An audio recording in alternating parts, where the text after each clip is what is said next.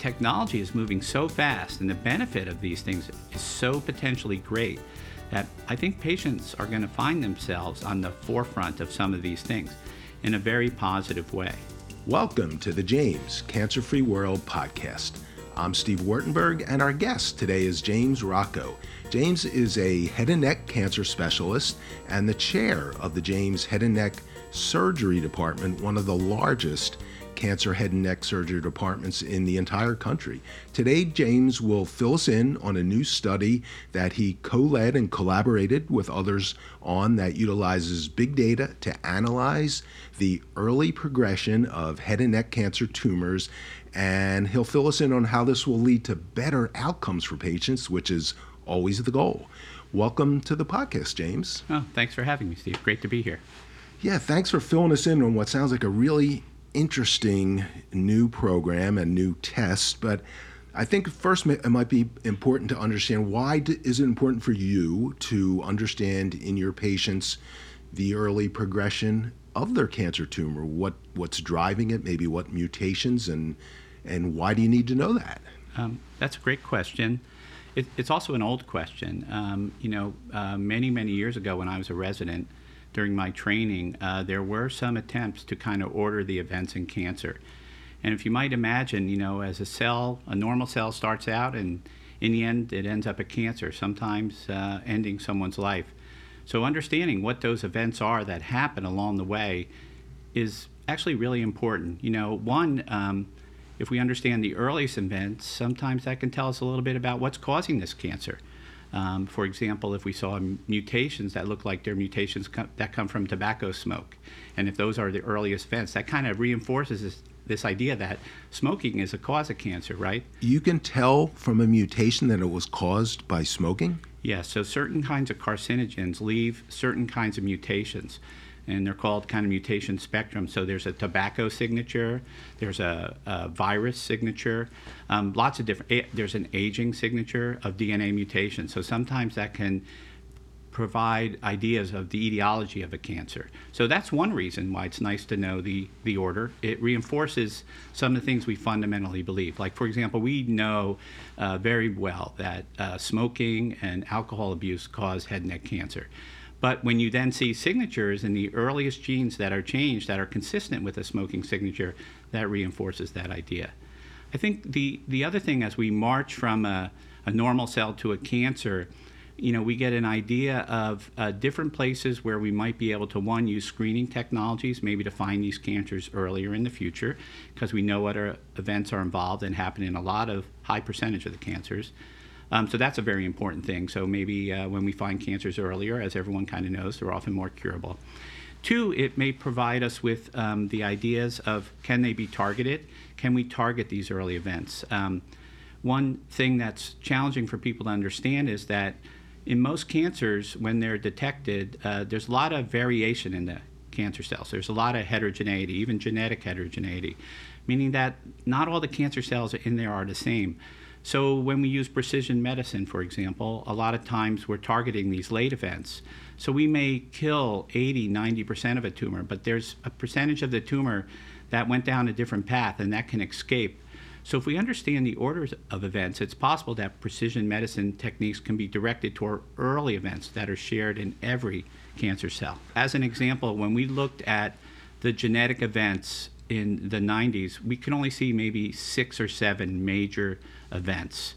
When we look now, we maybe see you know 60 or 70 events with all the different opportunities. So our understanding of how this cancer started and where it ended up, the different steps where it might have evaded the immune system or where it learned how to grow in an area where there wasn't enough oxygen or how it learned to get into the bloodstream and spread and grow somewhere else. There's just a, a wealth of information that can be mined from these high resolution techniques that we've done. So if you understand and can see more and more things, that gives you more and more options in how to treat that. Correct. Um, the other thing I would say uh, about understanding these early things is, you know, we we know, for example, that um, head and neck cancer is often caused by smoking and drinking, but there are many types of cancers that we don't understand what causes them. Like, why do you get pancreatic cancer? Why do we get breast cancer, right? Um, we do know how we get skin cancer, right? Usually sun. Sun. exposure, right? And by the way, when you look at those mutations, they'll have a, view, a UV signature. Remember before I talked about Yeah, a tobacco tobacco- signature? yeah. They'll have a UV signature. So when we look at this type of technology, it could be used on these other types of cancers as well. And if we order those events, and it hasn't been done yet, and it needs to be done, but if we order those events, we could start to say maybe there would be some clue as to where this is really coming from. Why is there this epidemic of breast cancer? What are those early changes? What maybe there's a, a clue in there. So so I think the this type of technique that's been worked out, people are now starting to use it to look at these other types of cancer. So that's what that's another profound impact. So for example, I sh- I talked in this paper not only about tobacco related head and neck cancer, but we also talked about a head and neck cancer that's really taking off, which is HPV related head and neck cancer, one of the fastest growing cancers. That doesn't have a pathological pre- precursor. When we find those cancers, they're already fully formed. So we wouldn't be able to do the old style genetic progression analysis. But because our mathematical technique worked so well on the tobacco related, we knew it would work when we applied it to the HPV. HPV. And we found out a whole bunch of interesting things that there was no other way to know. Wow. So before we're, we're going to take a quick break before we get into this new program, but it, it you, you gave us a perfect lead up to why this is going to be so important, and I'm very curious to see how you actually do it. So we'll be right back. Okay. In today's world, misinformation abounds. But at the Ohio State Health and Discovery website, we're addressing today's most relevant health, wellness, science, and research topics, all from the Ohio State experts you can trust. We're tapping into physicians, scientists, and thought leaders across our medical center and health sciences colleges to give you the deeper story behind the headlines and the truth about the topics affecting the health of individuals, society, and the world. Visit health.osu.edu today. We're back with James Rocco, and let's get into it. So, fill us in on what I'm going to call this new set of tools that you've developed in, in collaboration with others to chart the progression of head and neck cancer. So this set of tools, which is called Phylogic NDT, is, is really a, a complex series of bioinformatics based on sequencing. Um, prior studies that- Sequencing of the uh, sequencing tumor. of DNA. DNA, in, DNA, in tumors. not even okay. And you know, it's it's not as simple just sequencing. There's a lot of bioinformatic processing that goes. It's a complicated thing to understand how this works. But but one way to kind of think about it is that there are a lot of chromosomal changes that happen as a tumor progresses. And if you can imagine, um, if uh, let's say a mutation, we normally have a, uh, a copy. Each gene in our body has a copy of DNA, one from mom, one from dad. And let's say, um, you know, so there's two copies Right. of the gene, and let's say there's a mutation on one of the copies. Um, if later on that uh, you had duplication of that DNA after the mutation, every single event that happened afterwards would have two copies of that mutation. So you could say, oh, the mutation happened first, and that particular duplication happened second. Versus if the duplication happened first and then you had the mutation, it would look different. And if you can imagine going through every genome duplication, you know, using high power bioinformatics and, you know, computing power in every mutation to order all these events, that allows you to create these kind of probabilistic distributions of where these events would fall. And, you know, depending on how often it occurs, um, that can give you like very high probability or, or lower probability. So high frequency events, especially these early events, can really be precisely located. And so that's what this Phylogic NDT does. So we were able to order these events, and particularly by, the, when you say order, is that chronological chronological order of how the progression of the mutation of the cancer? Correct. Okay. So this event This was happened first. first, this was okay. second. Um, and especially those early events, because they're high frequency, they're really, really very precise High frequency meaning they occur in a high percentage of tumors. okay. when we look at the tobacco and alcohol related one, these mutations are happening sometimes as 65 years before the cancer happens. So when people smoke in their 20s and, and 30s and create these mutations, they're at risk for a very, very long time. Um, Six, six, like some of them could- were six, as long as 65 years beforehand. Yes. i- in, is this people who, if you stop at 20, you can still get it at 80? It's Or it's, probability. What it- you don't oh, know in that is how many people have that mutation who didn't form cancer Okay, their because immune, we- their immune systems work or better. whatever they stopped along the way. So we don't we don't know the true right you know numerator denominator numbers. We can only say that there are people in the set who had cancer, where some of those mutations were 65 years ago, which is pretty amazing. Now there's an average, you know, and there's a median and a mean that you can look at, uh, but that ended up being kind of important. Um, you know, the other thing I just wanted to talk about was, you know, a number of years ago we created something called math analysis. It was called mutant allele tumor heterogeneity. It was also based on whole exome sequencing, and it was a mathematical process based off whole exome sequencing to kind of give us an estimate of the mutational complexity of a tumor, with the idea that if the tumor was mutationally very complex and had a lot of heterogeneity, it would be likely to be resistant to therapy. And in fact, we pr- have proven this in a large number of data sets. And now there's hundreds of papers where people have used our technique to show similar results in other types of cancers. But you know, we never really understood. It was it was a very good biomarker, and there are many times there are biomarkers that can guide us how to do things. Yet we always don't know why it's, it says something's good or something's bad. And what we learned from this phylogic NDT analysis was what was actually causing the high or low MATH scores. And what we realized was that genome duplication was at the root of generating these very high MATH scores. And that genome duplication is probably at its origin is why some cancers are so so resistant. So, so with the math program that you developed here 1st Mm-hmm. you you you were able to prove that that more complex cancer. You were able to chart that how complex the cancer was, how many mutations, and that could and that helped you determine that more the more complex it was, the harder it might be to treat. But you didn't chart the progression, so that's the next step that you did. And you've mentioned MIT. This is your collaborator Yeah, so on this. So um, the MIT and the Broad and The Broad Mass- is their the cancer Broad center? Institute. Now the Broad is a um, a philanthropic uh, Oh, kind of okay. think tank that's affiliated with Harvard. Um, so my collaborators there, it, it's kind of a group of people that you often have co-appointments, like at the Mass General, the Broad, and MIT.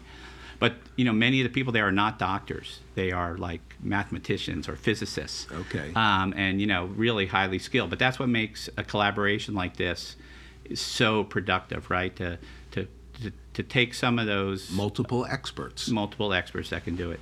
And and I'll add that what was so again getting back to the phylogic NDT, what we did and the math analysis, we we were, we we could actually look at tumors that had high math or low math, and kind of map out when when these events happened.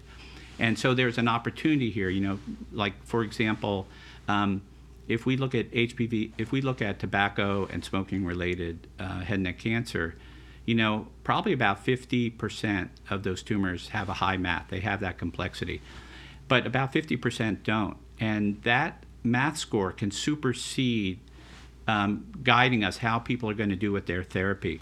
So, so now that we know that genome duplication and inappropriate genome duplication creates that state, and we kind of understand intuitively why that may make you resistant to therapy, because the best way to describe it is when you start to get multiple copies of different chromosomes, the cell can really start to fail and break them apart in lots of different ways that really enhance its survival. It can give itself three copies of this that maybe pumps out a chemotherapy, or it can maybe make four copies of this that suppresses an immune marker, right? And it's under this selective pressure in your body, and it just uses this as almost like a like a feeding frenzy of probabilistic tendencies to avoid. So it's attacking the things. body on multiple fronts. It is, And it is. suppressing the immune system in multiple ways. the immune system, but also, um, you know, its replicative capacity, its ability to tolerate radiation and chemotherapy. So it makes it a very, very kind of challenging problem. But now that we have this analysis, there is an opportunity, and it's a very challenging opportunity, but in which we can kind of go back in and dig in with an even deeper set and say, what are the genetic events that allow genome duplication to happen? Some tumors can do it, and some can't.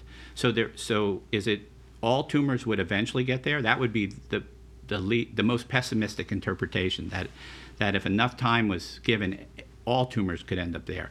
Or did were there discrete genetic events that happened that allowed that to occur? So, for example, the early events, which happen in every tumor, they're not asso- they wouldn't be associated with genome duplication. So It we might find an happens later. opportunity to understand how that duplication occurs, and if that's possible, maybe that's something that could be targeted. So we could prevent tumors from being, you know, more resistant to therapy, or maybe make them more sensitive to therapy. It's a, it's kind of a very interesting thing, um, and there are models that people study to look at genome duplication. And so we're very, very interested in that. It's a very challenging problem. It's going to require collection of tumors over many, many years. Um, it's a very expensive problem, lots of sequencing and bioinformatics. But this genome duplication, this high MATH score, it's at the root of why people fail their therapy. So it's a very important problem to try to figure out. So where are you in the process with, and if I'm not pronouncing it right, Phylogic NDT? Where are where are you in in designing it and actually using it to to analyze patients' tumors? Well, we've already done it the one time. So now what we're trying to do is create data sets that we can analyze that can really help us understand this. It, it, some of these things are kind of challenging, but if we think back, um, once we figured out in the HP, in the head and neck related uh, cancers that were formed by tobacco and alcohol, uh, that this worked, we were able to apply this same approach to cancers that didn't have these precursors, more of in a discovery mode. So we used HPV as an example. And HPV related head and neck cancer is very much uh, uh, fastest growing cancer, one of the fastest growing incident rates of cancer in the United States. Um, you know, vaccination can help people from getting it.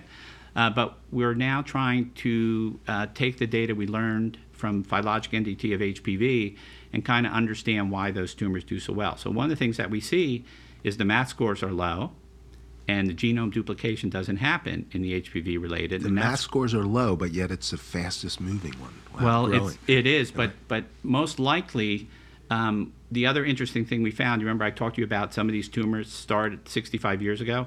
Well, when you look at the HPV related, they didn't start nearly as long ago.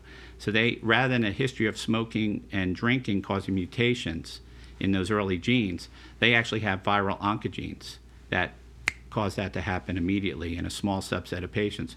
So the time from when the tumor starts to when it's discovered is probably about 15 years shorter. And during that time, it probably doesn't accumulate or have as much time to go down the genome duplication pathway. So the tumors end up being much more sensitive. so they're less mature tumors with Potentially, ma- these, that's, that's a hypothesis, and it might be true. But we want to really understand because if we take two two tumors that have the same stage, so to speak, like they're the same size, same spread to the neck, one's HPV negative, one's HPV positive, the cure rates are radically different. Cure rates could be 90% in the HPV positive and only 40% in the HPV oh, negative. because the HPV positive ones are less complex. That's right, and they And don't. And and what we notice is in the ones that do genome duplicate, like some people are HPV positive, unfortunately, also smoked, oh, and we know that that makes their outcomes much poorer. But when we look, we see correlations with that genome duplication and with those high MATH scores. So we think this is fundamentally the origins of why that's happening. So, so That- we're they're- very, they're very getting interested. cancer from smoking and from HPV combining. Yes. So one of the things we're very interested in is comparing uh, HPV-related cervical cancer to HPV-related head and neck cancer because HPV-related cervical cancer, once it forms, does not do nearly as well in response to radiation chemotherapy as HPV-related head and neck cancer. In fact, HPV-related hmm. cervical cancer looks a lot more like the smoking and drinking related cancer in terms of its curability. So we want to know can our phylogic NDT analysis looking at cervical cancer in women and looking at HPV can it be explained by this genome duplication, this high math score, because that would be like an independent validation. And then the question is, why did it go down that path in cervical cancer, and why did it go down a different path in HPV-related head and neck cancer? We don't understand that yet, but there's probably very important clues that could help us, you know, really take care of patients, right? Um, you know, we're, you know, it's likely that these molecular markers are going to have a big impact on patient care. And so we're, we're, we're very interested in how this may turn out. So the more you understand the cancer and its progression, the better you you can target the therapy better. I think so. Um, not, you know, a lot of times patients walk in uh, and they have a cancer. We see a, a lump in the neck is a classic thing, maybe a sore or a mass in the back of the throat. And if that's smoking and drinking related, they're going down one path, right? We're often giving them almost maximum therapy with a lot of side effects. On the other hand, if they're HPV related and they've never smoked, we can often go down a path where we can do less therapy, sometimes surgery alone or lower dose radiation without chemotherapy. Uh, get great cure rates, but avoid some of the side of, long-term side effects of radiation and chemotherapy in the head and neck, which could be an increased incidence of stroke, fibrosis, inability to swallow, what we call dysphagia. We have a large number of HPV-related head and neck cancer patients who, from years ago, were cured because we were treating them very aggressively. And now we know we can start to back off a little bit. But using these type of strategies we just talked about, and it takes a little bit of time to, to put them into clinical care, but we may do a much better job of predicting who should get high dose therapy, who should not. If, if you have a tumor that's not going to respond well, our top priority is to cure you. And we say, let's get a cure, right? But maybe the side effects are a little higher than we want. But in others where we really feel that cure is going to be very easy, we say, hey, we can get this cure, and we also think we can really lower some of the side effects that you may have. So early on, you mentioned, you know, the importance of detecting this early and screening. How can you do this in head and neck cancer? I mean, with breast cancer, there's mammograms. With colon cancer, there's col- colonoscopies. But how can this be applied so you can get these head and neck cancers early? Yeah, that's that's a challenge. Um, even among people who smoke and drink a lot, um, you know, as I always say, you know, head and neck cancer and and um, you know lung cancer. Uh, the majority of people who have those cancers are smokers, but the majority of smokers don't get head and neck cancer and lung cancer. Right? It's you got to look at it both ways. Once you have the cancer, you look back. Hey, do you smoke? Like nine out of ten will say yes, I do. But if you go and talk to bunch of smokers, most of them don't have head and neck cancer or lung cancer. They they get heart disease. That they do Oh, get at a high incident. So so screening strategies so far, at least molecular screening strategies, have not been effective. They are coming. Uh, there are companies that are starting to do this, um, looking in the blood for um, mutations in tumor DNA, uh, what they call circulating tumor DNA, and their s- specificity. You know, hey, if they say you have a cancer, do you have a cancer? And their sensitivity. You know, is if a cancer's there, would they detect it? Are probably starting to approach real time. There, there are already discussions happening at major cancer centers on how to try to start to interact with this. But there, one interesting technology that is doing very well um, is circulating tumor DNA in the setting of HPV-related head and neck cancer, and it's just a peculiarity of the HPV. When the virus infects a cell, it often has multiple copies of its DNA in the cell. So the best way to think about it is Within one cell, it has in one cell. Okay. So if we imagine we're looking in your blood for like a cell pops open and a little bit of DNA comes out, we draw a little blood out, and is there a little bit of that DNA in there? That's much more likely if there's 100 or 500 copies of that DNA in a cell than if there's only one. The best way I tell patients is, you know, we're looking for like a little light, and do you have a candle? You know, like just one copy per cell, or do you have like a halogen light in there? And we can detect that. And so we use circulating tumor DNA already in HPV related head and neck cancer very effectively to monitor treatment response and to help us in surveillance. Where it hasn't gone yet, but there's a movement to try to move it in that direction, is in surveillance for high risk people. Sometimes when we test people, like for example, we've tested women and looking to see if like we got rid of the cancers coming back, and sometimes we'll detect um, a cervical cancer or early cervical precancer with this technology while we're following their head and neck cancer. But what makes a person high risk for head and neck cancer?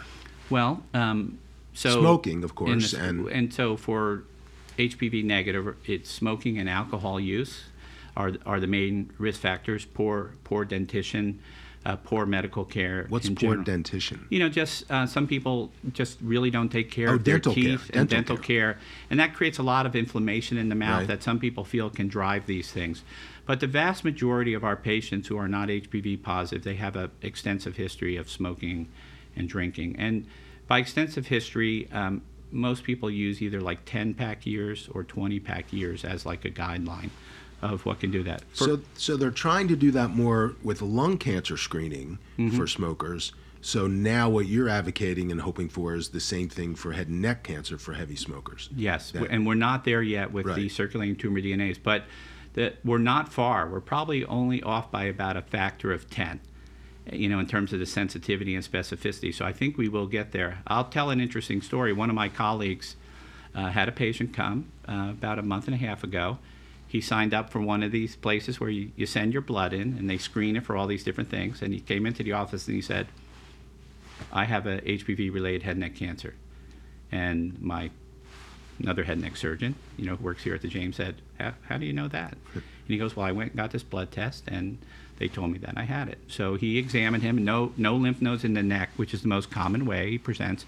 But, you know, we're an amazing head and neck cancer program and got a thorough head neck exam. He got something called a fiber optic laryngoscopy, a little tube through the nose with a camera. And we looked at the back of the throat and sitting on the back of his tongue was a tiny little one centimeter head neck cancer. Wow. So That's the future. yeah. And it's we're seeing it first in HPV because of that signal to noise ratio that comes from the multiple copies. So if you think of the technology that's trying to be able to detect that, right? It's not quite where it needs to be yet for non-HPV, but because HPV has multiple copies of the DNA in a cell, that signal to noise is a little higher. So it's actually very effective. And we probably don't need that much more advances to kind of get down into that noise floor. And that's going to create an extremely different world. And we face that already today. So, for example, we treat patients sometimes with surgery, sometimes with chemoradiation. We test their circulating tumor DNA before. Let's say the level's 100. Right after surgery, the level will go to zero, right? And we're like, okay, let's follow that, right? Maybe you don't need radiation or chemotherapy. So let's say three or four months later, all of a sudden the level bumps to five. We're So like, there's uh oh, there's something something's there, there. yeah. But we will do an exam, and often nothing will be there.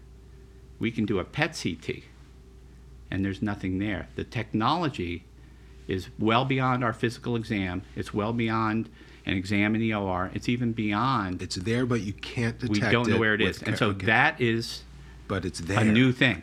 But that you can then monitor So- that person. Well, right now, in real time, everyone's hearing this. That's one of the things we're really trying to understand what to do. There's meetings about this on a national level. All the major groups, you know, the NCI, right, the NCCN, are trying to make rules about what to do. Some people would argue, well, maybe wait, do another test.